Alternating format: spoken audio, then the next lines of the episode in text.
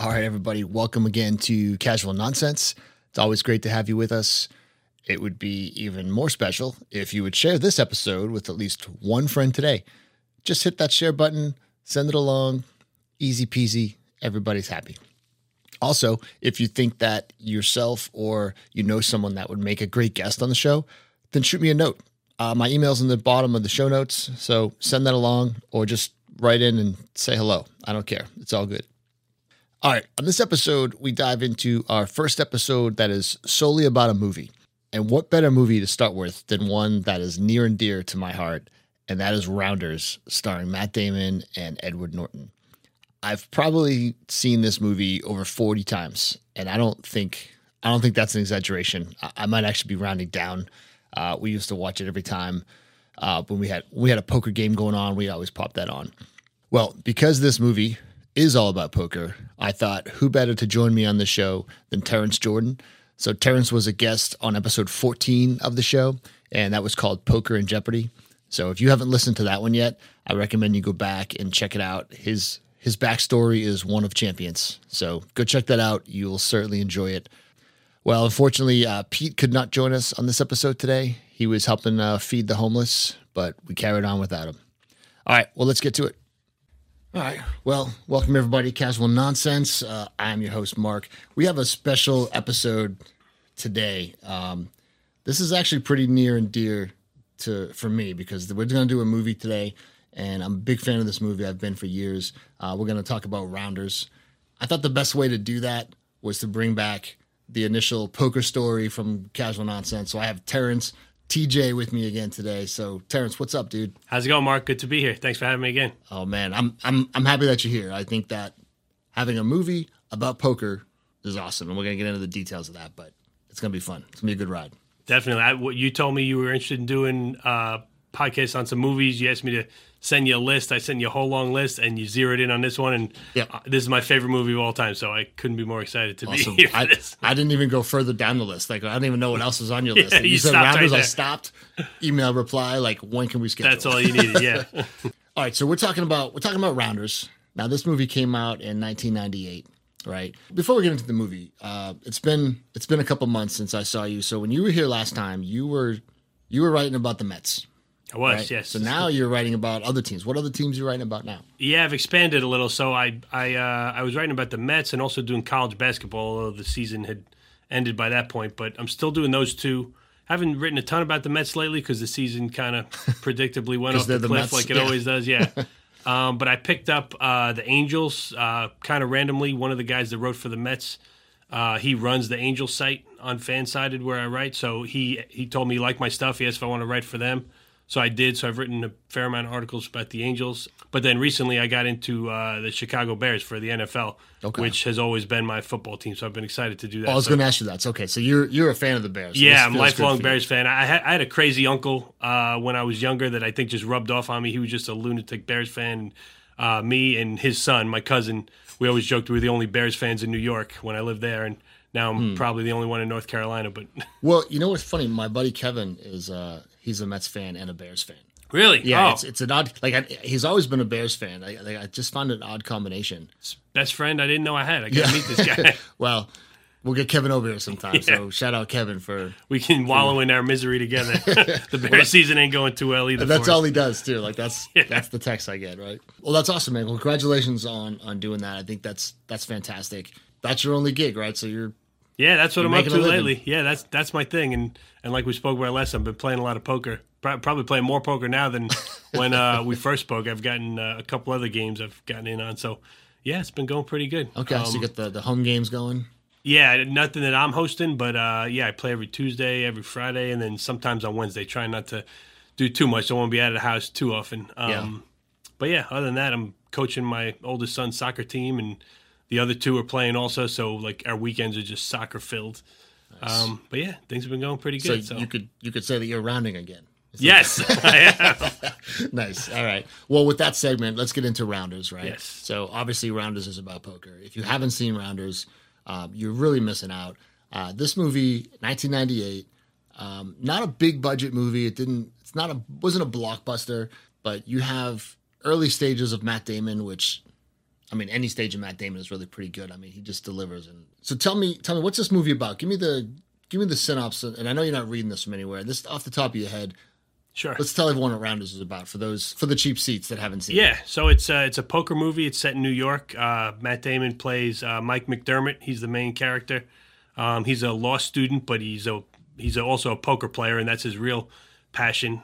Edward Norton plays Worm. That's his best friend, who is right at the beginning of the movie gets out of jail. Matt Damon goes to pick him up, and he is a bit of uh, an unscrupulous character. He he cheats. He deals from the bottom of the deck. He kind of tries to get any edge he can, whether it's ethical or not. And so that's kind of where the conflict comes from. Uh, Worm has uh, some outstanding debts that uh, people were anxiously awaiting him getting out of jail, and uh, Mike, being a good friend, has tried to uh, help him out with that, but they get in a little over their head, and they eventually uh, they they have to raise a lot of money in a short period of time, and so they're they're trying to play every poker game they can. Um, and yeah, it goes from there. I don't know if you want to go through the whole thing right now. The plot. No, or- just the overview Yeah. is good. That's good. So that sets it up. so he's a you know he's a he's in law school, former poker player in law school, runs into some shit. yeah, yeah. And, and Due you to his see, friend. you right? see at the beginning, he, uh, Mike plays in uh, like this underground game. It's like a Russian mafia yeah. Hideout, whatever you want to call it. Um, and he he kind of takes his shot. He's been slowly building up his bankroll, um, and he he's saved up like thirty thousand dollars. He's got this dream of going to Vegas, playing the World Series of Poker, and so he's like, all right, if I can get one big score, I'm there. So he puts it all on the line and loses it all Yeah. and so he kind of he kind of quits poker temporarily. He uh, he promises his girlfriend that he's going to give it up, but then Worm gets out of jail and the itch comes back, and he draws him back into that whole world. Throws a wrench throws a wrench into it. Yeah, So I want to get into the World Series of Poker for a second, right? So this is the part that, like, when you watch the movie now, it makes sense because poker is mainstream or whatever. Like, you spend those a there was a big window there where poker was on TV and you know Travel Channel and mm-hmm. ESPN, right? So in 1998, they show in the movie him watching like Johnny Chan, Yeah. in, like 87, 88. Mm-hmm. There was only 150, 170 people Oh, in yeah. each of those years that played. You know, and if you jump ahead to this past year, 2023, 10,000 people, over 10,000 contestants, like in the World Series of Poker. When I think about when this movie came out in, in, in 98 or 97, whenever they're filming it, right? Like there's only a few hundred people in this tournament. Mm-hmm. And it's just amazing how it, you know, like that's his dream, right? Like it was still called the World Series of Poker. Yeah. You know, the very first one was in 1970, six people. Six people in the World Yep. Series. That's like a fun game. You do a World Series of Poker every Wednesday. Yeah, You know pretty what I mean? That's essentially what it is.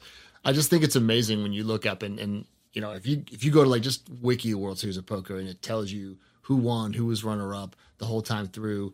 My point is, I think that this movie was a little bit ahead of its time. Definitely. So it came out in theaters in '98. It probably made I don't know the sales that it made on DVD, but it would probably made more DVD sales. I'd have to imagine because yeah, I know it got pulled from the theaters after like three weeks. It was kind of a bomb, yeah, and then yeah, it kind of gained a cult following after, and it's just kept growing over time. Yeah, yeah, I think so. I think that's true, uh, because the poker boom, if you will, uh, that didn't take place till like 2003, 2002. Chris Moneymaker, yeah, Chris Moneymaker, yeah, and that's when, yeah, that's when it's on TV. That's when it really started to kick up. Where it was always on ESPN, right? And maybe maybe the Ocho. I don't know if it was on the main ESPN, right? But when it started getting like the, the travel channel start showing all these tournaments and stuff, it was amazing. You know, but that's why I think when the popularity of this movie picked up too. So. Uh, that's probably about the time I started playing. Like, like I saw this movie in the theaters. you did. Oh man, I I- wish I did, but I I- didn't. yeah. I wasn't aware of it. Uh, I was living in uh, Florida at the time, and I had nothing else to do. Yeah, I, I was 15. I was going to the movies a fair amount in like high school, but I don't I don't ever remember it coming out. Yeah. I feel like shortly after it did, that's when I got into it. Um, like bought the DVD and Right, right. just kept rewatching it, and I didn't really play poker back then. I just, you know, it was just I just wanted to go to the movies. That's about when I got into it. I can't remember if I got into it because of the movie or I think they just kind of happened to be at the same time, pretty much. But Yeah. Rounders definitely fueled that fire a bit. Like uh, it's interesting. Mike in the movie says that he dreams to play in the World Series of Poker, but he didn't have a Rounders to inspire him to do that. He Right. watched these old broadcasts, but even when you see the Johnny Chan that match in the uh, The VHS movie, you- tape, you yeah, know? it, it's this old grainy VHS tape. Yep. There's no whole card games. You don't even know what the players have until they show their hands, if they do. Yep. So like that innovation came later. That's when it really took off. So yeah, it definitely was ahead of its time. Five years later was Moneymaker, and that's when it really blew up. But Moneymaker kind of blew up poker, but it also made people look back at rounders, and that exploded in popularity too. Like that was the that's like the number one poker movie. That's what everybody references, like Caddyshack for golf. Like you can't play around a golf without someone quoting Caddyshack. You can't be in a poker game without somebody quoting rounders. Uh, I said that's 100% true. And you know the thing is like with when Chris Moneymaker won, like he was the the everyday man, if you will. Yeah. And that gave everyone else hope. Mm-hmm. You know, it's like, oh, if this random dude who just plays online, you know, hey, I play online, that means I can win too. Yeah, and then the field size exploded after I think it was like 800 something people the year he was in. Yeah. And then the next year it like tripled and quadrupled and like it was always multiple thousands of people every year after that. It jumped in 2004. It jumped to 2,500 people. There you go, yeah, that was tripled, that was the big jump. Yeah, I mm-hmm. think before that it was in the 800s. I think you're Yeah. right. So the thing is, like, so we talk about you in '98 how the movie was only out for a few weeks. So it came out in September, you know, so it just had that fall showing. I don't know if you know the movies, other movies that came out in '98. There were some good movies in No. '98. I'm gonna run down this list real quick, and I'm gonna I'm gonna skip some. But the number one movie in '98 was Titanic. Oh, Right. jeez. So that people was were that. watching that five times in the theater. So Oh yeah, that's what I mean. Rounders didn't have a chance. that that came out in December too, right? Mm-hmm. so let- I'll just I'll blow through some of these. You got Titanic, Armageddon, Saving Private Ryan, There's Something About Mary, Waterboy, uh, Deep Impact if you're if you're into those movies, Rush Hour, Good Will Hunting actually came out later that year. That was December of the same year. okay. So he kind of filmed those, uh, you know, back to back. Lethal Weapon Four, which is a pretty good movie. that's the Okay, one yeah. with Jet Li. I- That's the one with Jet Li, I believe. What else was in there? Enemy of the State, which is really a That's a great that's movie. an yeah. underrated Will Smith, movie. Hackman, yeah. for sure. I, I saw five, six, seven of those in the movie theater. So I'm, I, I can't believe I wasn't aware of Rounders at that time. Yeah, it's because I saw crazy, most right? of those. I don't know if you like Six Days, Seven Nights. That's one of my favorite Harrison Ford movies. But I actually have not seen that one. really, I, I- dig it. I dig that one. U.S. Marshals. That's The Fugitive Part Two, Yeah. right? Yeah, it had stiff competition though. It really did. Yeah. There was one at the bottom, like Wild Things. I think we've all we all know the scene in Wild Things. Oh we yeah, saw, that was right? that was uh that and Cruel Intentions were like the two Yeah. like high school post pubescent boy movies that Yeah. everybody everybody had to talk about. So Rounders was uh, ranked 79th that year in overall like profits. So made, made about 22 million, you know, give or take. Um, oh, Jackie Brown, uh, Yeah, Tarantino. Tarantino movie, yeah, that was pretty solid. Big Lebowski was another underground movie that. Yeah, that's just- and that's gotten a cult following Yeah. and then some. Yep, that's another one that was uh, in the theaters, but probably not very long. I don't know the dates on it, but anyway, those are some of the um, a lot of competition in '98, right? Yeah. So you're talking about, and, and when you look through that list, what I love about that list of movies is, you know, there's some sequels like Lethal Weapon Four, obviously was one, Mm-hmm. but most of those movies were all original movies. Yeah. you know what I mean? Like that's the time we were living in. Like if you looked at movies from 2022, for example, Yeah, last few years there's so many Yeah. sequels and It's crazy. franchises. Yeah. Yeah, it's ridiculous. Anyway, so that's where that goes. So uh, overall, Rotten Tomatoes, this had a 64% score, 87 with the audience though, There which we was go. awesome. So that's That, that's what you look for. that's a fan movie. yeah. So any fanboys uh, watch that movie, they dig that, right? Uh, so let's get into the cast of this movie, right? So you you started mentioning some of the main pieces. You got Matt Sure. Damon, you got Edward Norton. My favorite character in this movie is, uh, and I'm gonna I always pronounce his name wrong, but John Turturro. Tur- Turturro, Totoro, yeah. yeah. He's my favorite too. Joey on- Knish. Yeah. Joey Knish. Um, so fun fact, he's actually based off a real person. You probably looked. Mm-hmm. I've heard up, this. right? So uh, yeah, Joey Joey Bagels, Bagels, right? Yeah. so I thought that was pretty cool. Matt Damon at the time. I mean, I mentioned Good Will Hunting came out, so he was in. Uh, he was in Saving Private Ryan, also came out that year. I mean, that's a not a bad year for him. You Yeah. know what I mean? I think prior to that, maybe School Ties. you Yeah. know, I think, that, Talented Mr. Ripley was either just that was in there after somewhere. that. Yeah. Yep. Yep. You're right. When I think of his career, like I'm with you. This is still one of my favorite performances by him. You know Oh, what I mean? yeah. Like even if you take into account uh, Jason Bourne, I mean that's an awesome movies. Don't get me wrong. Like, but it's a different genre. Like that's your action movie for him. Mm-hmm. This was something where I don't know. I think as a as an actor, I thought he just delivered. You know Yeah. what I mean? Oh, just everything between uh, his facial expressions in this movie, like when he like loses that hand to KGB in the first match they have, where he loses all money, rough. like just the he's just so gutted. Like he that everything he does in this movie, the the the dialogue, the interplay with him and Worm, him and Knish, him and KGB, like it's all perfect. He's I mean he's one of the best actors we've had in modern times. But this was like right in his prime. Yeah, I agree. But then you know, speaking of best actors, I mean, you take Edward Norton. What an awesome scumbag. Yes. right? You know, so he just came off of American History X. Yep. I believe. And I think Primal Fear was a little bit before Oh. that. That's where he burst on the scene. Primal Fear is so good. Yeah. That's so good. But I think I thought I read something where at the beginning of this movie he still had his goatee from American History X. So you Oh, see him okay, didn't know like that. he does that prison scene where he's getting out of jail. Yeah. And then he shaves it. I think that was left over from that movie. Okay. So I think they incorporated that, which was pretty cool. Anything Edward Norton is pretty much awesome. Like he plays a good bad guy. Like he's he's been a bad guy in other movies too. That's the thing about this movie. It's like there's like five, six, seven amazing actors that like Hmm. everything they're in they make better. Turturro is amazing. Damon's amazing. Norton's amazing. Even other Malkovich, we haven't talked about him yet. Famke Janssen, everybody that's in it is so good, and they, they really add to it. Get into Malkovich right now. Like you think he plays a good Russian? Like yeah, how do you, You like know what? I, a lot of people don't. I, I think this is just like people nitpicking after the fact because like mostly people love this movie now. Yeah. and they like try to find like any movie they'll try to find flaws eventually, and it's so over the top. His accent, he's like a cartoon villain, but I love it. It's like the movie is so like grounded and gritty. Like they're like walking through smoke filled alleys and Yep. smoke filled card rooms, and everything is just kind of like kind of dirty and seedy. I don't know. Everybody plays it like absolutely real. Like it, it's almost like a like one of those old detective noir movies. Like it's got the narration over the top of it, just Yeah. the darkness, the setting of everything. But Malkovich is just like going for it completely. I, I love you. I, I don't think you want more than one character doing that Right. in the movie. But and he, he honestly like he's so memorable, but he doesn't have a ton of screen time. He's basically in like two scenes. Right, right. But he stands out because he just decided, you know what, I'm I'm just he, he went for it. swinging for the fences Yeah. here. No, and he- yeah, he- I love it. and he hammered it home too. Like I agree. I think I like Malkovich in other movies because he's in this movie.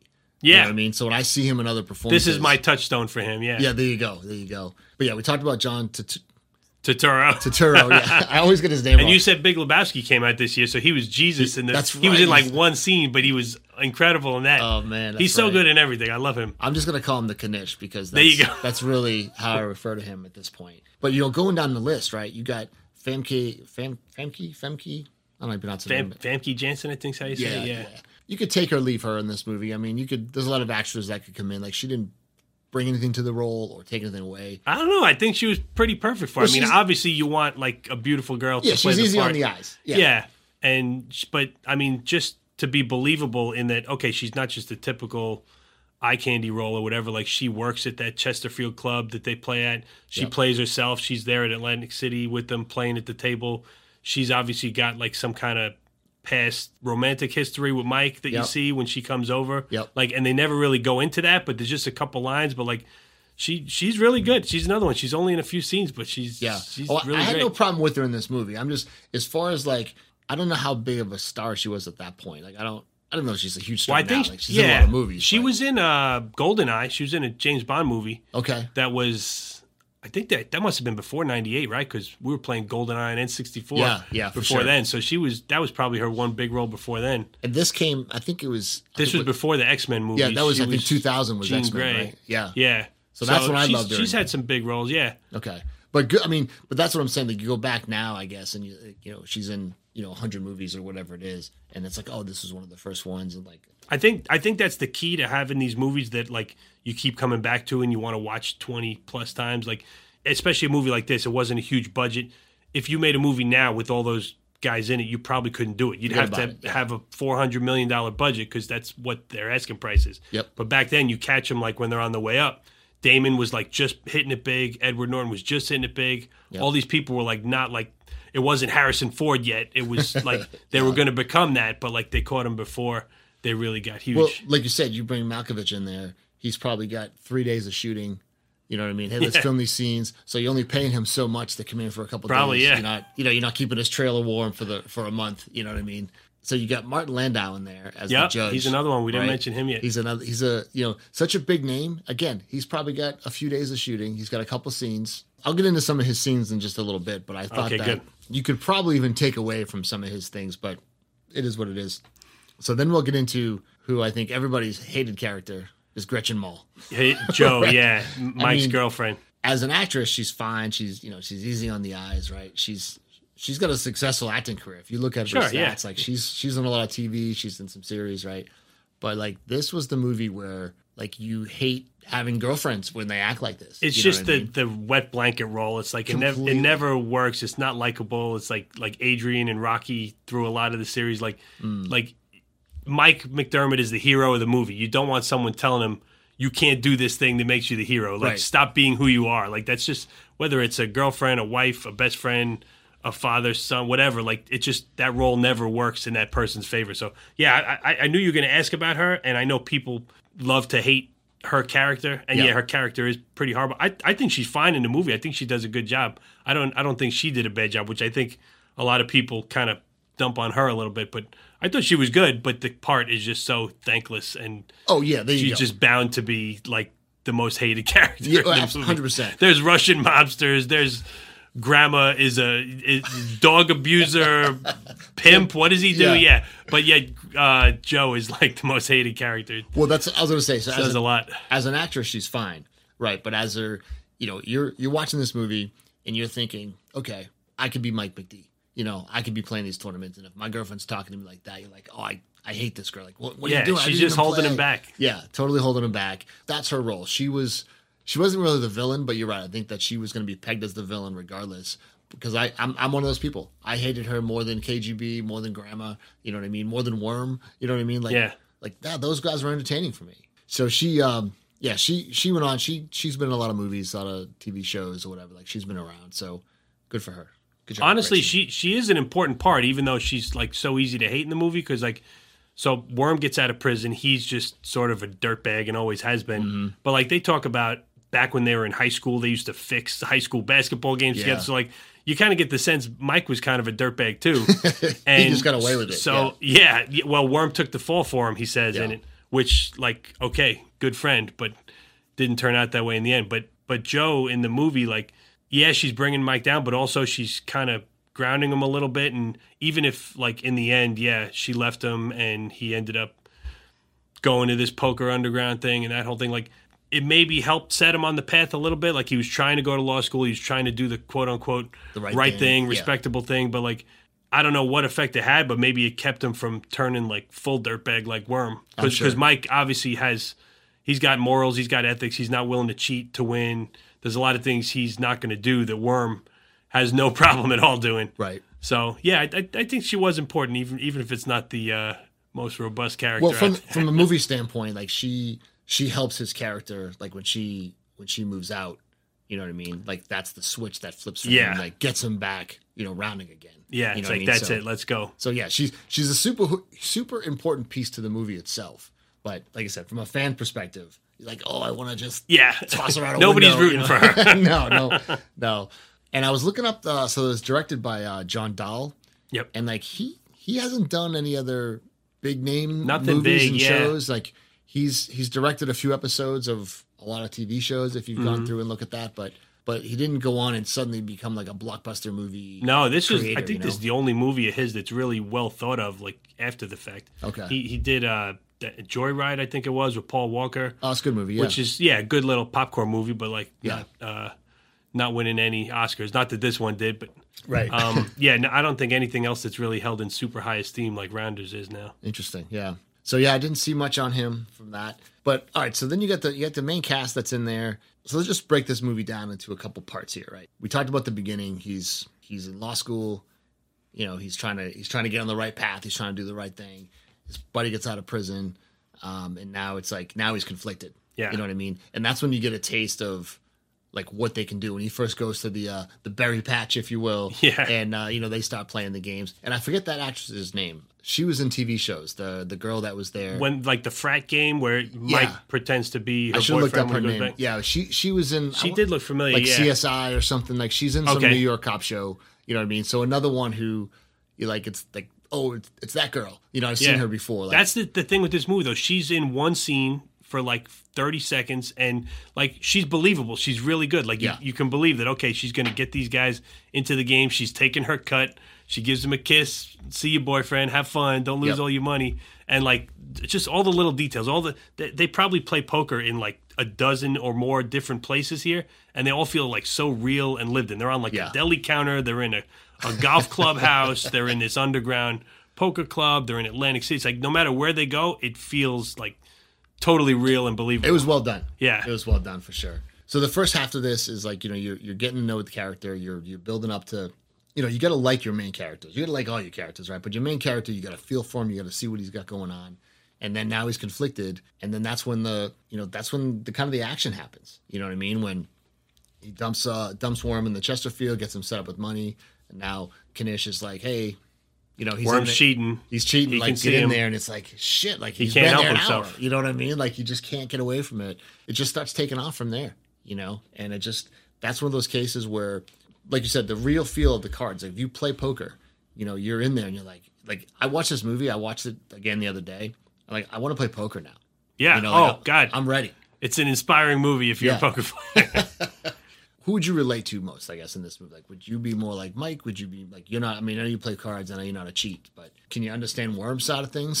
like nah, that I'm, I'm- I mean, it's an amazing performance. It's my favorite Edward Norton, and he's got a lot of great performances. Yep. Um, but yeah, I'm definitely more in the Mike McD and even Knish camp. Like, I, I tend not to, and uh, I mean, it, it's usually not the smartest move to like risk your whole bankroll on one one cash game or one tournament like Mike does. Yeah. So like, uh, Knish is kind of the uh, the wise figure in this movie that's like trying to show him the path to success. Like he he's got a family to feed and he does it. He just plays poker. He doesn't do anything else.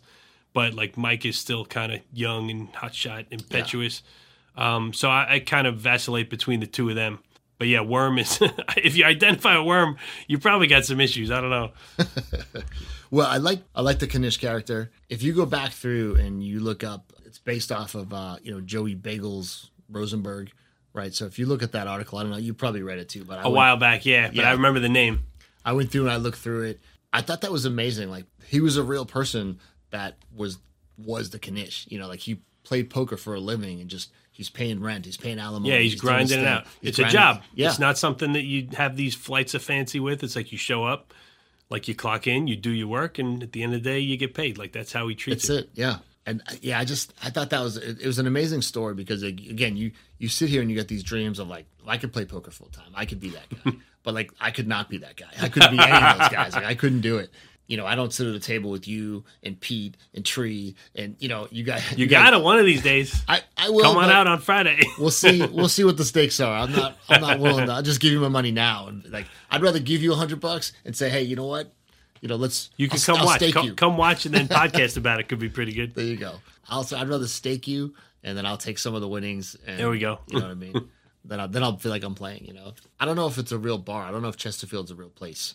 I, I, it's based. I remember reading it's based on the the Mayfair Club. I think it was called. So it's it's basically based off of something. It's not exactly that, but yeah, just like a underground New York poker room that's like pretty nice inside, but Okay. it's got these pros there and these high rollers sometimes. So I yeah, feel like um, I feel like that I'm going to use that as a code word going Yeah. forward. I think everyone should have like a, our own clubhouse called the Chesterfield. there we go. You know yeah, what I mean? So I'm going to incorporate that into my world at some point. I like it. And I know I read um, Koppelman and Levien. They're the writers of the movie. They, they've done Billions also. They've done a bunch of different things. Oh, nice. You know. That's a good show. Um, but but one of them, I forget which one, but one of them based the movie on like they they played in one of these underground clubs and they lost like almost a thousand bucks and like wrote the movie shortly thereafter. It kind of inspired them, like the feeling of losing a bunch of money that they didn't necessarily weren't able to afford to lose, and that's kind of where the movie came from. So I, maybe that's why it feels so so realistic, Personal for them. Yeah. At this point, you know what I mean? That's really cool.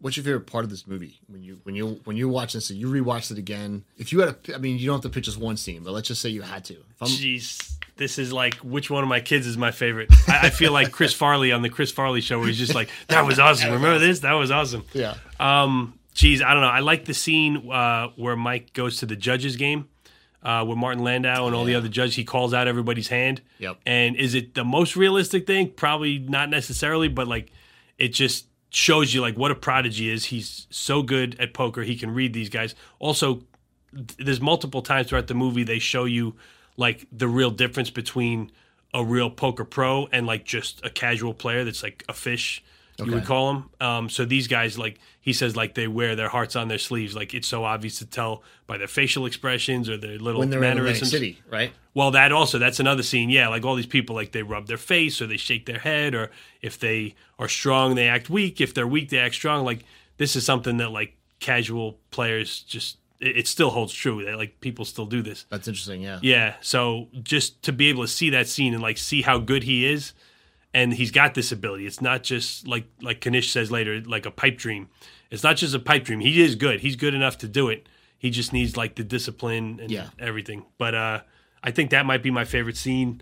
But I mean, I love this whole movie. This scene uh, at the bar with Martin Landau when Martin Landau tells a story about uh, leaving the yeshiva The yeshiva. Yeah. he was a prodigy in his own right, like with the with uh, the Torah and the Talmud. He said, and his parents wanted him more than anything to be a rabbi, but that wasn't who he was. He said, like when when he read the the Torah, he didn't see God there, so like he couldn't do it, even though he was really good at it.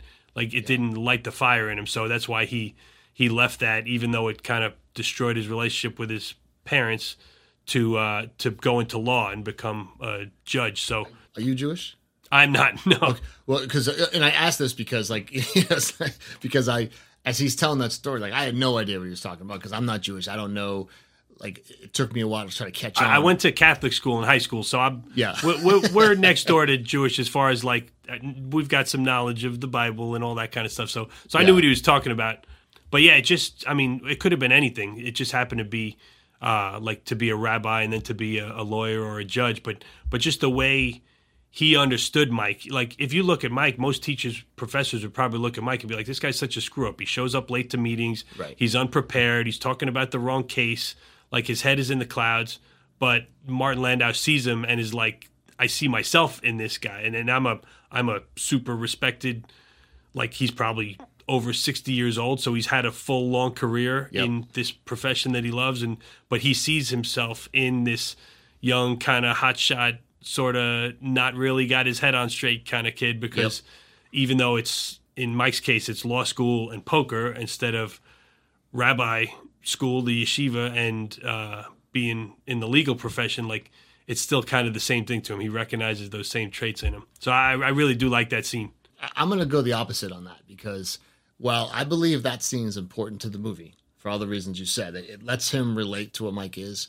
I, as I'm watching this and the movie's, what's the running time? It's like it's over two hours. It's like two Yeah, hours and twenty minutes or something like that. A little over two, I think. which was again ahead of its time for that time era. You didn't see a lot of super long movies unless Kevin Costner was in it, right? At that point, right? I'm watching this and I'm like, I feel like this is a scene they could cut down, but then as you listen to it and everything you just said, like all the stuff's important to the character building, which is what you want, right? That, that's so it's important to have it in there. But I was like, you know, I don't know, like you're a prodigy playing poker because you can read people and do things. Is that the same thing as like I'm going to be the best priest out there or the best rabbi possible? Like Not exactly, I but feel like uh, you know, and again, I know nothing about either of those subjects, right? But if I'm studying to be like a rabbi or a priest, like, well, it's just a matter of you just got to study the Bible and know it. So anyone off the street could pick it up, read it a hundred times, and now you're an expert in the Bible. Like maybe you're not an expert speaker, like you know, giving sermons. but yeah, are you actually know? going to be effective? Are you going to be good if you don't have that love for it? Like, sure, you could you could just have somebody that's just very smart or academically inclined could learn about anything, but Yeah. that doesn't mean their heart's in it. Like, and I mean, whatever. Go to uh, go to like a, a nice restaurant. They say like you cook with love or whatever. Like if somebody just has the technique. Mm-hmm. Okay, I'm sure it'll be pretty good, but if like someone feels deeply about what they're making and cares about what they're giving to you, like it's gonna put it over the top. So I think it's more Okay. like that. All right, all right. But I, I I respect that opinion. No, But I, I, I, I like your I like your thoughts on that too. So I was just trying to think of ways to like how would you trim this movie down so it's not as long. And I'm I'm okay with long movies. Like I was gonna say because see, I that's kind of become a hot button topic in the last year or two. I feel like I remember The Irishman came out, Martin Scorsese's movie that was like three and a half oh, hours, it's and crazy. people were like, "Oh, this is crazy to have a movie this long. Like they should break up into two. my feeling is like if you don't want to watch it, don't watch it. But like, Yeah. if I'm sitting down to watch a movie, I'm in. Like if, if it's long, I, you know what you're getting into beforehand. Nobody goes into movies and is halfway through like, oh god, there's another hour and a half to this thing. Right. Like I kind of laugh a lot because me and my wife will watch movies at home a lot. And it'll be like after the kids go to bed, and we're not looking to stay up super late watching a movie. So she always gravitates towards movies that are like an hour and a half. If something's over two hours, she's like, "No, we're not doing this." So like, it. there's a lot of great movies that we don't watch together because she's like, "Nah, I'm not looking to watch anything that long." Yeah. But me, I've always been like, however long it is, it is. It's okay. Like, and especially a movie like this, like. I know I'm I'm just like sounding like a homer, but like I love everything about this movie. Like they could make it as long it, as they want. It doesn't feel two hours. Like it.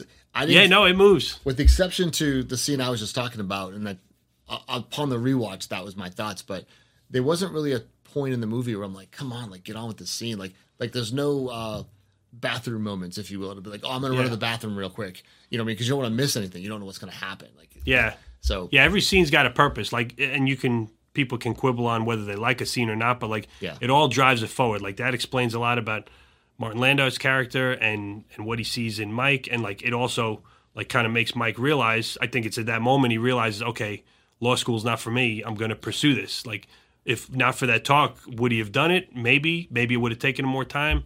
But like that's what really made it dawn on him. Like, hey, I gotta, I gotta be true to myself, and it sets the stage too for later when when he gets money from him. You yeah, I mean, like because they had that kind of that connection, that Definitely, that yeah. relatable connection. So, I mean, that's a lot. I don't know if you ever asked anyone for money before. I, I have not asked anyone for not a small amount of money either. Yeah, right? Um, yeah, but so it, it all ties together, like you said. I think I think you said it best. Like every every scene kind of had a purpose. If anything, like you know, as a poker fan, you want to see almost more poker scenes and more hands. Yeah, they cram in so much. Like they do such a good job because a movie like this, they could easily just have like he plays a big game at KGB's at the beginning, he plays a big game there at the end. Maybe he's got a big game with Worm in the middle, and that's about it. But like they just flash to so many different spots. Like that one, I don't know if you can call it a montage, but they skip around from where they're trying to gain all that money in a short period of time. Like he's at like six different games, all in the span of a few minutes, and like you get a feel for all of them in that time where he's playing with the golf pros and he's playing in the VFW hall and at the the Yeah. like Greek lunch counter or whatever that is. Like they they're all like it's I like that they put in so much and they all feel so different but so real. Well, my, I'll tell you, my my favorite scene was the opening scene. Oh yeah, it's great. And I, what I loved about this was like you mentioned a little bit earlier about how he's got like that narration going over it, and I actually love that about this movie because Yeah. Oh, it you know, serves it so well. he's explaining what's going on. He's like, you know, this is the hand, and he's like talking about like he's explaining how to play the game. Well, he starts it off. He's like, if you here's the thing, if you can't spot the sucker in the first half hour at the table, you are the sucker. That's like it's like all right, let's go. I'm in. This is this Yeah. sets the table for everything. And honestly, that that quote goes with a lot of things. Like Yeah, that, that oh, goes beyond poker, right? But yeah, but he talks about that, explains the rules of the game for the most part, right? You know, and if you ever watch, you know, poker on TV, like we're saying, was it uh I forget the guy that used to host it, Mike something, but he's like, you just need a chip and a chair and Mm-hmm. win the game. And that's essentially the feel you get when you're going through this is you're just like, wow, this like you feel the bad beat. You're going through and like the the shit talking that they do to each other kind of at the table a little bit. I mean, like I said, if you've played poker before and you you've probably taken a bad beat like that once or twice, you know what I mean? And that's tough. You know, would you have a pair of nines? Is that what you lost to? Is that Uh, My World Series hand, yeah, I, Yeah. I pocket nines against Pocket pocket, queens. Thanks for bringing that up, Yeah. Mark. I yeah, remembered. I remember. That that was my hand. So Yep. yeah, but yeah, I, I like how that he explains the rules of Hold'em at the beginning, but then after that, it's pretty much like it's just a lot of lingo and jargon, and they don't really explain it, but it kind of makes you want to learn about it. So like getting into poker around the same time, like he's talking about you flop the nut straight and you got the double gut shot and all these different things. When you're first watching it, if you're not already big into poker, you're probably like, "What the hell is he talking?" About? But they're cool terms. Yeah, like it sounds cool, know? it looks cool. It's like I want to know more about this. So Yeah. like they use so much so many different terms that would sound like alien speak to a layperson Yep. but like the more you watch it the more you pick up on so that's another good thing about it Any other scenes that you want to point out that you that you loved more than any others? i mean the final scene with kgb is great. Like it's all or nothing. It's like the final boss showdown. Yeah. the way he like picks up on his tell with the oreos. He takes his stack once and then he's ready to go. Like he got out. He's paid back worm's debt. He's going to be able to pay the judge back and kgb kind of goads him back into playing again. Like because he's like i'm paying you with your money like from the last time. So he Love it. to this he starts walking away. He hears him say that, and you just see him tense up and stop. And he's like, "What'd you say?" And it's like, "All right, it's not over yet. like we're, we're it's like one man's leaving here with everything." So I, that scene's just amazing to me. Yeah. I love it. And one of the things I love about this movie is there's been a bunch of poker movies or movies that feature poker in them, and every time there's a poker scene, it's like I've got a royal flush, you've got a straight flush. This guy's got four aces, he's got four kings. It's like the most unrealistic. Like Maverick with uh Ma- Maverick is crazy. I love that movie, but like it's so over the top. The Cincinnati Kid, the old one with Paul Newman. If you've yeah, seen that, Yep. Oh, not Paul Newman. Uh, Steve McQueen. What am I saying? yeah, yeah. God, cut that, cut that. Um, but yeah, any Casino Royale, uh, the first one with Daniel Craig, the James Bond movie. It's so ridiculous. The poker hands. Like, it, it, I, I love all those movies, but when those hands come up, Casino Royale especially, it gets me so annoyed. I'm like, this is so stupid. like, why can't they just have a realistic? How rare those hands actually Yeah, are. yeah. I- One of these days, I'm gonna write a poker movie, and like the final hand, it's gonna be like the guy's got like a pair of deuces, and he just makes this sick read on a guy and makes the call for all his chips. I've never seen that yeah. done before, but that that I would love to see that. But here, it's like okay, there's some big hands. Mike flops the straight on one. The first hand when he loses to KGB, they both have a full house, but it's not like over the top, like impossible kind of hands. Like Right. they feel real. So I, I thought they did a really good job with that. But you're right. When you go back and watch those other ones, like, oh, you got you got a full house, you got four of a kind. Like, oh, I got the straight flush. Like, Yeah, I get why it's they do it. I'm sure it's entertaining, but like me, because I'm kind of big into poker, like it just rubs me the wrong way. It's like, Like, come you've on. never been in a game.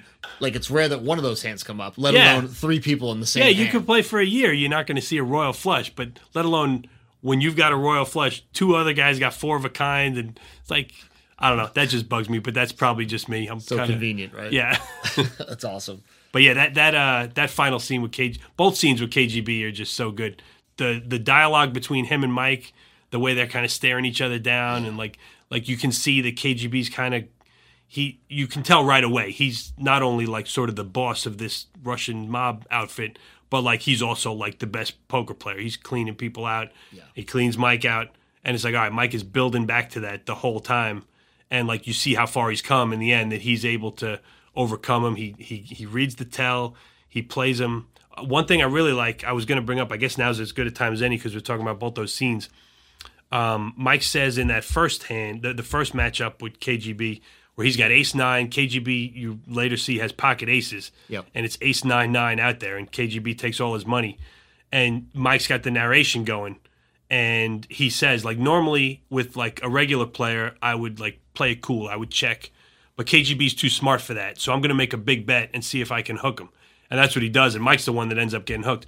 But I, I really like, and I've never heard anybody talk about this before when talking about this movie. Like at the end, when he gets KGB, he just checks it. He he does trap him because like KGB is the weaker player now at this point, Right. And he's weaker than Mike, but he's also like weaker than how good he normally is because Mike's put him on tilt by calling out his uh his tell with the Oreos, Yeah. and laying down a big hand and like KGB should have been able to win a big pot, but he didn't. So he's just he's raging now. He's not playing optimally. So in that moment at the end, Mike ends up playing KGB like he's just a regular old fish, basically. He's playing and it the works. sucker at that point. Yeah, he is. KGB's the sucker at the table at that point. So I love the way the roles switched there Yeah. from the he first scene checks, to the last. And he's like, I'm going to check it. Uh, don't splash the pot. Yeah. You know what I mean? At that point, like, you're getting KGB on, like, a, I don't, not a tilt, but, like, kind of like an aggressive tilt. You know Yeah, what I mean? and, Like, and he's so confident. Like he, he he's yeah, confidence doesn't even explain it. Cocky is absolutely the word. He's splashing the pot. He's like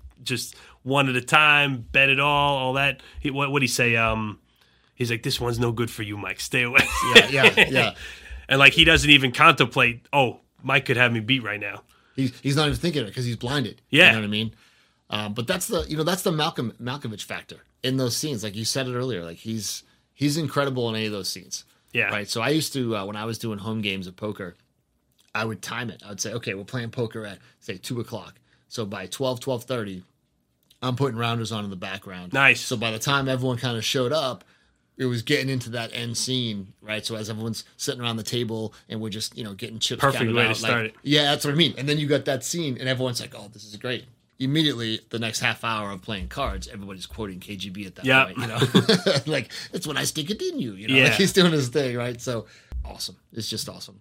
You know what I noticed in this movie too? Like as I'm looking at those scenes, like what a shithole that Oh, was God. where KGB was like. Did you notice like the, some of the walls have holes in them? Yeah, like, it's the, horrible. The brick showing through. Like it's great scenery for the movie, but uh, like what a dirty place. Yeah, there's all like Right. these like low life deadbeat guys all around. He's got like his bodyguards. There's like these like Like you need a tetanus shot just coming out of around. there. You know what I mean? Like yeah, it's crazy. But he's but he's got the, the steel door with the camera and the steel cage for the money. Everything else is is, Yep. is a shit show in there. But like that's that's the game. That's the place. If you want to play like high stakes, Yep. that's where you got to go. Yeah, So, he doesn't care about fancy tables. Yeah, That's not. That's not. He can afford them. He's just not. Yeah. You know, that's it. Um, so yeah, I would say that anything KGB is probably the most quotable, with the exception to the the opening. You know, if you're not, if you can't spot the sucker line, you know, I think anything KGB is pretty much awesome as far as like quoting this movie goes. I don't know how how much you paid attention to some of those lines, but you know, oh, there's so many. There's a hundred quotable lines. I I love yeah, most of them in there. we, we we've said a lot of them. I like uh, when Mike and Worm get back to his apartment, and uh, he finds out that his girlfriend left him, and like he's he's feeling bad. He even he- like he's he's like, oh, I always said she'd be a good poker player. She knows when to fold a shitty hand. Yeah, yeah. And Worm's like, no, come on, like he's what is he say? Women is women are the rake. remember the rake? Yeah. But th- that whole scene, like he's like when uh when Worm kind of gets him pumped up to go to Atlantic City. Yeah. I, I wrote it down. If you want me to to do it, hold on. He goes, you know what cheers me up when I'm feeling shitty? Rolled up aces over kings, check raising stupid tourists and taking huge pots off of them, stacks and towers of checks I can't even see over. Playing all night high limit hold'em at the Taj where the sand turns to gold, and then Mike is like, he's like, he's like, all right, let's do it. He's like, don't fool me. He's like, let's play some fucking cards, play some cards, and then it's like, let's go, and that's that's when it really kicks into high gear. Yeah, that's when the that's when the, the movie takes its turn. Like that's what you signed up for at that point. Yeah. because now you're like let's let's go. Let's No more preamble. We're, we're not doing law school anymore. Yep. We're not doing the girlfriend anymore. It's like it's poker time. Let's go. Well, that's that's probably when like say the second act of this movie takes place, Yeah. right? Because now she leaves. Totally character building on him. It flipped. It's flipped the script on him. That's actually a real line, by the way. That woman is the rake. That's something that the initial Joey Bagel said. Oh, really? I didn't know that because Yeah. because he he's like, what line? Who said that line? He's like, well, I don't know. Like it ought to be one. That would be like, yeah, yeah. But it, yeah, if you go That back really and, is one, though? If you go back and read that article, they, they said like that's actual. Oh, man, I didn't said. remember that. It And no one knows what it means. Like I still couldn't explain it to you, but it's like, hey, you know what? It works. Well, well, you know what the rake is, right? So, Yeah. like in a poker game, like the casino or the house, like takes a little They bit take- out of each pot. So, Yep. I get it. It's like okay, he's saying like women take a little bit out of you. You're not as good as you could be if you got a girlfriend or a wife or whatever. So that's why Mike is like, you're you're a moron. He's like, who said that? Well, someone ought to say it. yeah, that's just Worm's way. He'll say anything just to to get what he wants. the end of Act Two, we'll say, is when they go and they get beat up by the cops. Oh man, You know? yeah, we haven't even touched on that Like, yet. That scene's incredible. That's um, I don't want to say it was heartbreaking because it wasn't heartbreaking, but and you're like he's winning, he's doing his thing. You get like you get that scene kind of gets me mad. Oh know? yeah, because you could see it coming. Like, but Mike is doing so well. He's winning at all these games. He went up to this one. If he's he's well on his way to winning enough money to get Worm out of his debt, and they can Mm-hmm. live happily ever after from there. And like Worm just he can not help himself. He just Can't help himself. has to get back in it. Has not only has to get. He could have played, and they just pretend they don't know each other, and it would have been fine. I'm sure they would have won enough money. But he just can't help himself. Firsthand, he deals them Yeah, the- three the- kings. The kings, yeah, yeah. He, he and he ends up getting caught. Like he just. You know what's weird though, right? Like, so in that they're in the VFW hall or whatever they were, right? There's like five tables going on. Yeah. Like, how convenient that there was an open seat at this. True. one, I never you know thought what about mean? that, but yeah, he happens to get paired at the table with Mike. Yeah. And starts his, his old act again. Good scene. They take their beating. They do what they got to do. Um, and again, end of that's the end of Act Two, if you will, if we're breaking into three acts, whatever. So, you know, you're just like, all right, now he's got to get his shit together, and that's when it that's when it kicks up with the you know gets into the KGB scene, you know, and then you got the uh he goes into the Turkish bathhouse with Yeah, uh, where with he's Knish, Knish you asking know. him for money. Yeah. Again, this was one of those scenes where, um, like, I get it, but this is one of those like, hey, maybe we trim this down a little Oh, bit. man, no, you're you know killing I me. Well, Why? well, Let me hear. Not necessarily the story. The story itself is good because you gotta you gotta know why he took that that risk. You know what I mean? yeah, that's when he tells Um, about playing against Johnny But Chan. why does it have to be in a Turkish bath? Like, why couldn't Knish be like, you know, at a coffee shop or something? And he, like, It could have. You know what I mean? That's just Like- what like- Knish. Knish is such a particular character. Like he's so like, like just like gravelly, and like when he talks, like he almost just mumbles, just like like what, what when he shows up to uh to tell Mike about Worm cheating at the Chesterfield. Yeah, yeah. And like uh, uh, Joe says, Knish, how you doing? He's like the same. Like, he's, like love it. I love he's it. he's just like Eeyore, but he's a good poker player. yeah. So I don't know. I, I it's a really well realized character, but yeah, it could have been anywhere. It could have been a coffee shop or That's the only at part. the hot dog stand, like when they talked that other time out on the street corner. Yep. So that's the only part that I didn't like about. it. Like, I, like the the dialogue needs to stay in there because that's important. You know what? It's a it's a grimy movie though. Like it's about poker and stuff, but and like poker can be in a casino and like kind of glitzy, glamorous, but it can also be real grimy, like when they're in these underground clubs. But there's multiple scenes where they go to see grandma and there's like it's like a crack den basically. there's all kinds of prostitution and animal abuse going on. It's like it's it's a de- dirty, nasty movie. So I don't know. I thought that fit in well enough with it. But yeah, I, I can see your argument. That's you could have There had it was the strip else. club scene in the bathroom as well. Like, Yeah, uh, grandma beats him up the first time he sees him. Yeah. Y- You know what? I, that's I don't know if I'd ever heard that song. I didn't really get into like like classic rock until like high school and after. And I know the song that's playing in the strip club when Worm is there is uh I Hate Myself for Loving You by Joan Jett. yeah, yeah. I don't think I'd ever heard that song before, but I cannot hear that song now without thinking of that scene around us, which isn't necessarily the best thing. All right. So what do you think about like? Did you was there anything unanswered for you in this movie? Like, did I mean? I know how much we loved the movie, but nothing, nothing unanswered, right? Nothing. Well, the big one is what did KGB actually have on that final hand? So it's never really they never showed that. That's right. Yeah, he just Mike has the nuts and KGB chucks the cards and that's it. You know he can't beat that. But you, you don't actually know. Is it a bluff? Did he have a huge hand? Like what did he have? I, I actually watched a video. Um, Daniel Negreanu did uh, and like an analysis of it Okay. that I watched a couple days ago because I knew we'd be talking about it. And he he came to the conclusion that he had like a set of tens or a set of sixes, like he had a big hand that he thought was good for sure.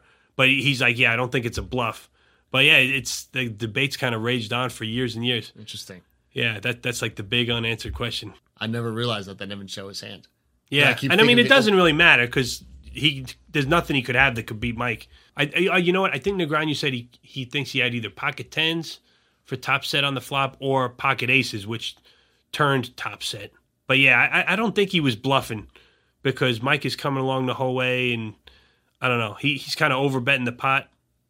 Which could be a bluff, but I don't know. I, I think he did have a real hand, and he expected that, like he was going to win it right there and take all of Mike's money. Yeah. Like I don't think he was looking to get Mike to fold and then the battle would continue after that. I thought he was trying to end him. But yeah, that's hmm. that that I mean the movie is 25 years old now and nobody's ever been able to put a good answer on that.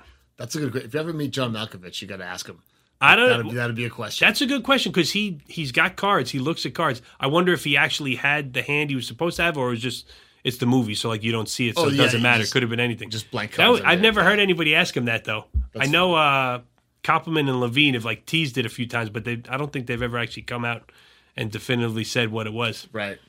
That would be good. If, I got to get a an interview with John Malkovich. I'm not sure how I'm going to pull that off. well, we'll work. Maybe we'll get him on the podcast. there we day. go. If I do, we got an empty seat. Sure, Yeah. thank you. So you know, you talked about the music on this too. Like I thought that as I was noticing, basically the soundtrack for this movie was it was a lot, of, lot of piano, a lot of jazzy blues. It really kinda- is like a noir movie. Like it's like Yeah. it's just Like, like, it kind of fits. background. It doesn't overpower anything. right, right. Like a lot of times it's going like there's the narration and there's the scene like in between transitioning between scenes, but yeah, it just kind of gives you that vibe of like okay, we're we're in, we're in the dark alleys, we're in New York, we're in the underground Yeah. clubs. It wasn't distracting. You know what I mean? Like you didn't have like a Foo Fighter song in the background as Yeah. walking down the street or something, and you're like, oh man, good tune. You know, which Yeah. which is a great tune, right? But then you're like, well, you just you stay in the moment. You stay Yeah. in the movie. Like And I, guess that's that- credit to John Dahl. We talked about him. He didn't really have any other huge movies, but like this movie's pretty amazingly directed. Like he did Yeah. a phenomenal job on it. Yeah, especially when you start pulling apart like the the details, like we are. You know what Yeah. I mean. So, do you like uh you like the title? You'd keep Rounders. Would you come up with something different for that? Yeah, you asked me to think about alternate titles. You know what? I don't think I've ever heard the term rounders other than in the context of this movie. Yeah. Like I don't even think I've heard people saying like if they're playing poker a lot or whatever, like I'm rounding or I'm a rounder. Yeah, It's it's pretty much this movie. Like it was a thing, I guess they didn't just invent it. But yeah, I, I think it's a pretty perfect title. It's like unique. Yeah. It didn't have any prior history really that that I knew about. So I didn't have any other titles to this. I thought that Rounders has that perfect kind of underground feel to it, which is everything we were just saying Yeah, about it's short and sweet. the- yeah, Like it makes you want to know more. If you don't know anything else, it's like, oh, I'm going to see this movie Rounders. What's that? What does that mean? What's Yeah. that like? It kind of intrigues you. What's that about? I want to know. Yep. So yeah, I, I like the title a lot. To compare to a movie like you ever see uh, uh, Boiling Room, Boiler Room, Boiler Room, yeah, So, a while ago, but yeah. Like, but that's a that's a term that goes with. well, you know what? I'm pretty positive that's. I think that's Koppelman and Levien also. I think wrote that Same, movie. same writers. So there you go. Yeah, That's I'm pretty positive. Yeah. That's a pretty solid movie too. I, I didn't I didn't mind that. I love the opening scene of that. Well, the he's got a casino in his house, like the blackjack in his like in his townhouse or whatever. I thought that was pretty cool. Mm-hmm. Yeah. But things like that is like, hmm, could I could I do that? Could I get away with that? Like, I'd be robbed. Well, I mean, I guess that's what something that good movies do. Like for me, this movie was inspirational. Like, yeah, it's got like the CD element to it, but like, Yeah. like Mike dreaming about going to the World Series of Poker, like that's kind of where I got it from. Like, Yeah. I think a lot of people did that started playing poker around this time, or when when Moneymaker won and like the whole poker boom happened.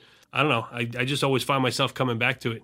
It's uh, between the quotes and the end goal of like, oh, go to Vegas, go play in the World Series, win the World Series of Poker. Like that stuff was always on my mind. Like that was my my main goal on my to do list was getting the World Series. So yeah. yeah, But you want to win your way in though. Too. You don't want to just slap down ten grand. Like if you could win your way into the World Series, that's If, That's yeah, sweeter. that's that's the dream. I mean, and, but honestly, I guess if you could slap down ten grand, either you just have a really good job and saved up a lot of money, or you wanted playing poker, which I guess Right. you won your way in anyway. Like just Yeah. over time, you win a whatever, you win a few hundred bucks a week. yeah. If you're a whatever it is. rounder, yeah, you, you got that stack. you can know build it up. Yeah. and then it's a decision: do you want to risk it all? Is that it's ten grand all you got, or do you want to like like he does at the beginning, or or you going to keep building your bankroll? But So we talked earlier about like um, we look at the movies in '98, and this, like, nowadays you get so many sequels and prequels and different shit like that.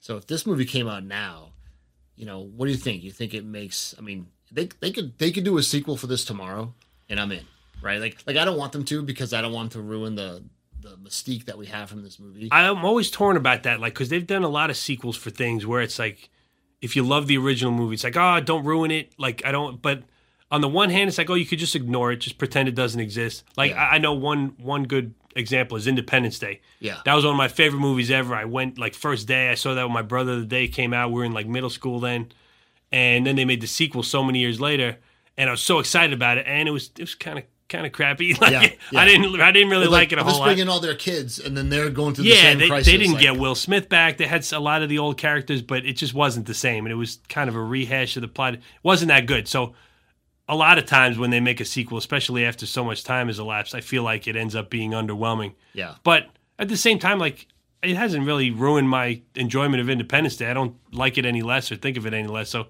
I don't know. My feeling is if they want to make a sequel, I'm going to be there the first day. Oh, for sure. Like I was for the second Independence Day. Yeah. But yeah, I mean, on the on this probably slim chance that it's just as good, it would be pretty amazing. Unless it's Top Gun 2.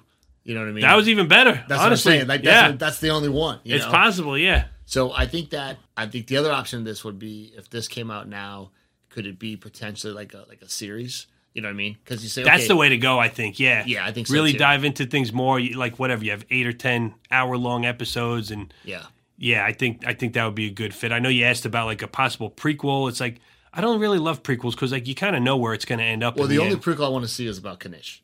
Like that's, I that's go- yeah. that's the prequel I want to see. But you know put- what? I don't. Knish is not a main character. Like you, you wouldn't want to watch two hours of Knish because he's like watching paint dry. He's good at what he does, but like he's not really engaging. You know. I don't know if it'd be engaging. I think you're probably right about that. But Maybe you I- could see like what made him the way he was. Maybe he took a bad beat when he was younger, and Something. that turned him. So I mean, uh, anything Rounders related, I'm in. If they make something new, whether it's Yeah. a, a show, a sequel, prequel, whatever, like I'm there day one. build that world, that environment. yeah, I, I think a show like you get like a show on HBO or something like that. Like Will you flash back to a young uh, Mike and Worm? You know, Yeah. with the with the high school, maybe an episode or two of like what they would do in high school, how they got how Worm got caught. It could be I mean? really interesting too because like back then there wasn't like online poker. Like poker's changed a whole lot since then. Like the World Series hadn't exploded yet, Moneymaker Right. hadn't happened yet. So like everything's totally different. Like nowadays you got like these like solvers online and players using all these like computer algorithms to get better and it's a totally different ballgame. So like could they do a sequel where you pick up with Mike 25 30 years later and is he still playing? How is he navigating this world? Did he succeed when he went to Vegas? Yep. Did he fall out of poker for a while and now he's back? Is Worm still alive? Has he gotten himself killed? Is he? Are they hooking up again? So there's a lot of possibilities they could have with it, but it would be interesting. But I do like that this movie was made when it was made before online and before all that. Like I think the whole the whole sense of like it's it's like a very intimate movie. Like most of the scenes are like someone talking face to face or they're playing heads up at the Yeah. table in these small rooms, these cramped spaces. Like I feel like if they made a movie like if Rounders didn't exist and they made a poker movie now, and they have made other poker movies, and they haven't been super great. A lot of the ones that have come out in the past bunch of years, because I don't know, they just don't feel like Yeah. you almost want that like claustrophobic They're kind of feel commercial. The ones now, Yeah, like, exactly. commercial. Yeah. So I, I'd be interested, like if they have the same right. I mean, those guys are still writing billions. Is in what like it's eighth season or something, ninth season. Yeah. So they're still going strong. So if they signed up for it and they could get like Damon back, Ed Norton back, that yeah. that'd be sick. I mean, I'd be all over that. That'd be something. That'd definitely be something. You know, I was thinking uh, poker movies, and I was like, I don't know if you consider Molly's Game like a poker movie. right? Yeah, sure. But, I mean, no, Molly's game was really good. I did like that. that's it's a really good movie, but like I said, it's more. You know, it's based on a true story too, which is cool. But it's it's flashy for Yeah, it, you know what I mean. Despite it being based on a true story, it didn't feel as real as Rounders, which is kind of weird because Yeah, Rounders is, it is weird, yeah. pretty much totally fictional. It's based on a few real life experiences, but it's a it's an original story. Molly's Molly's game was good. I liked it a lot. cool. What else am I missing on this movie that we didn't get to? Oh, jeez. I know you asked me um, about like alternate casting options. Okay, so any, anyone you take out of this movie and bring in, like who? Oh, like my choice? Yeah, Well, well, real quick first, I know there were two main ones that uh that like in reality almost came to pass. I know Neve Campbell was supposed to play Jo, okay, and I, I read an article on it that she turned it down. Like Harvey Weinstein was kind of the guy running Miramax, so like obviously he's got all his baggage with him. But I, I read an interview with her where she said that uh, she had just done Scream two, and she got offered the part in Rounders, but it was under the condition that she would make Scream three and accept the same pay that she did for Scream two okay, rather than like you would think you get a raise as you keep going in the franchise. So she turned it down kind of on principle with that. That's how Gretchen Mol ended up doing it. Hmm. Um, and then the other one was uh, Jackie Chan. Oh, Jackie Chan. Oh my God, Johnny Chan. Johnny Very Chan. different people. Good lord. Yeah. Um, Johnny Chan uh, was originally they were going to have Phil Hellmuth play that role, okay, and I feel like they it was such a better choice that they they had Johnny Chan. Like Johnny Chan was just kind of like the essence of like cool professional oh yeah, poker player. Like yeah Hellmuth, a dick. he's he, he's a great player, but he's just a total clown show. Like I feel Yeah. like, like you already got Malkovich doing the voice. Yeah. If you had Hellmuth with all his antics and stuff, like, as, and even just after the fact, like knowing, I don't know how much of that he was doing back in 1998, but he certainly in the years since he's just Well, that being said, I love watching the film Hellmuth play because yeah, he's very entertaining. he's entertaining. Yeah, I don't want Yeah. to sit at the table with him because I oh yeah, I'd lose my mind. him. Yeah, but I love watching him. But yeah, like- I, I think Johnny Chan was the way to go for that. So I, I think they did well. well, Johnny having him Chan had won. He won in '87 and '88, back to back, and then he yeah. was the runner-up in '89 to Hellmuth. to Hellmuth. Yeah. that's, that's right. Like And so Hellmuth won with pocket nines, the hand I lost on. I don't know what So- to make of that, but So Chan, Chan had quite the stretch, so I think he was the right choice for that.